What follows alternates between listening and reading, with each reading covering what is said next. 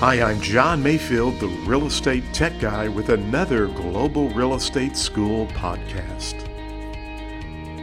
Welcome, yes, welcome to the podcast. I am John Mayfield, the real estate tech guy, and this is episode 015. That's right, our 15th episode.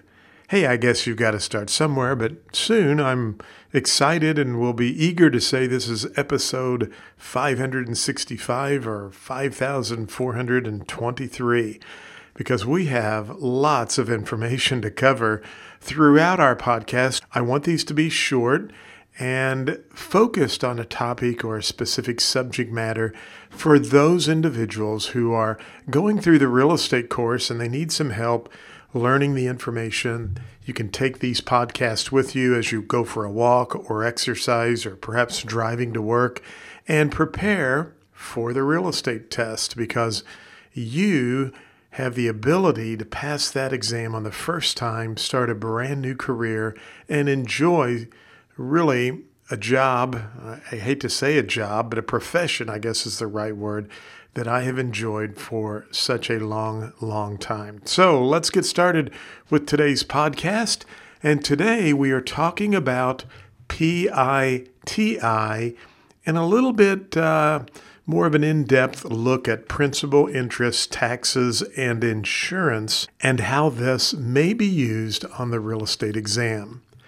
Now, I mentioned yesterday that PITI stands for Principal, Interest, Taxes, and Insurance.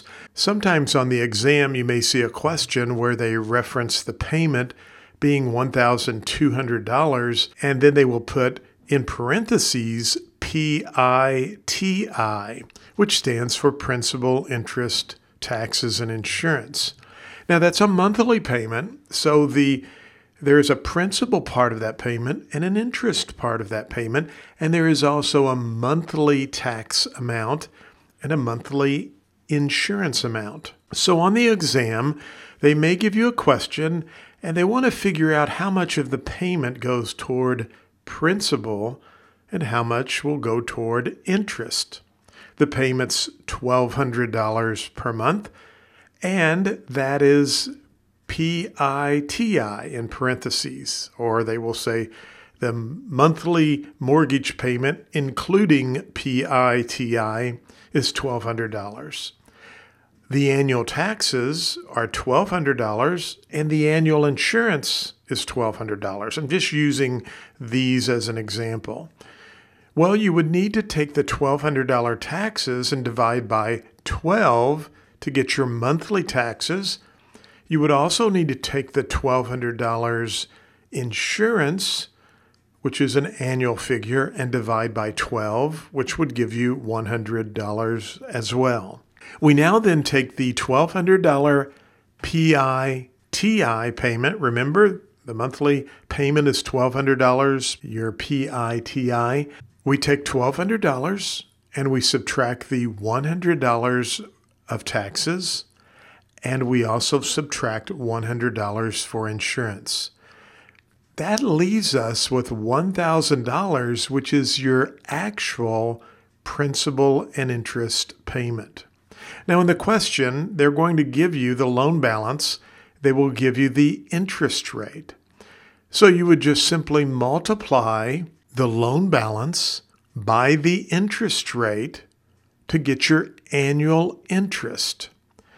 Then you take the $1,000, which is your principal and interest, and you subtract the monthly interest. So again, you would take the loan balance they give you in the problem, multiply it times the interest rate, that will give you an annual interest. Then you divide your annual interest by 12 to get the monthly interest, and then subtract that from the $1,000 principal and interest payment.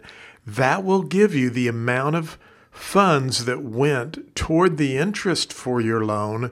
And of course, whatever's left over would be applied to the principal amount for the loan. Now, let me give you a couple of very quick things that you need to remember for this type of problem. Remember, you have to take your annual insurance and divide by 12 and you have to take your annual taxes and divide by 12. You want to pull those out of the PITI to get down to a, a pure monthly principal and interest payment. Then take your loan balance, multiply it times the interest rate on the loan, which will give you the annual interest, divide that by 12, and then you want to subtract that from the monthly principal and interest payment. And from that, you get an interest amount each month and a principal amount each month. One word of caution on the real estate exam, they may give you the semi annual taxes are $586 per year, or the quarterly insurance is X number of dollars. Remember, pick up those keywords and convert everything to annual and then divide that by 12 to get your monthly amount. So always be reading those questions very carefully so that you can get that type of a real estate question on the exam correct. Well, I hope this has been helpful. A little complicated trying to explain in a in an audio podcast, but hopefully you were able to follow along and do just fine.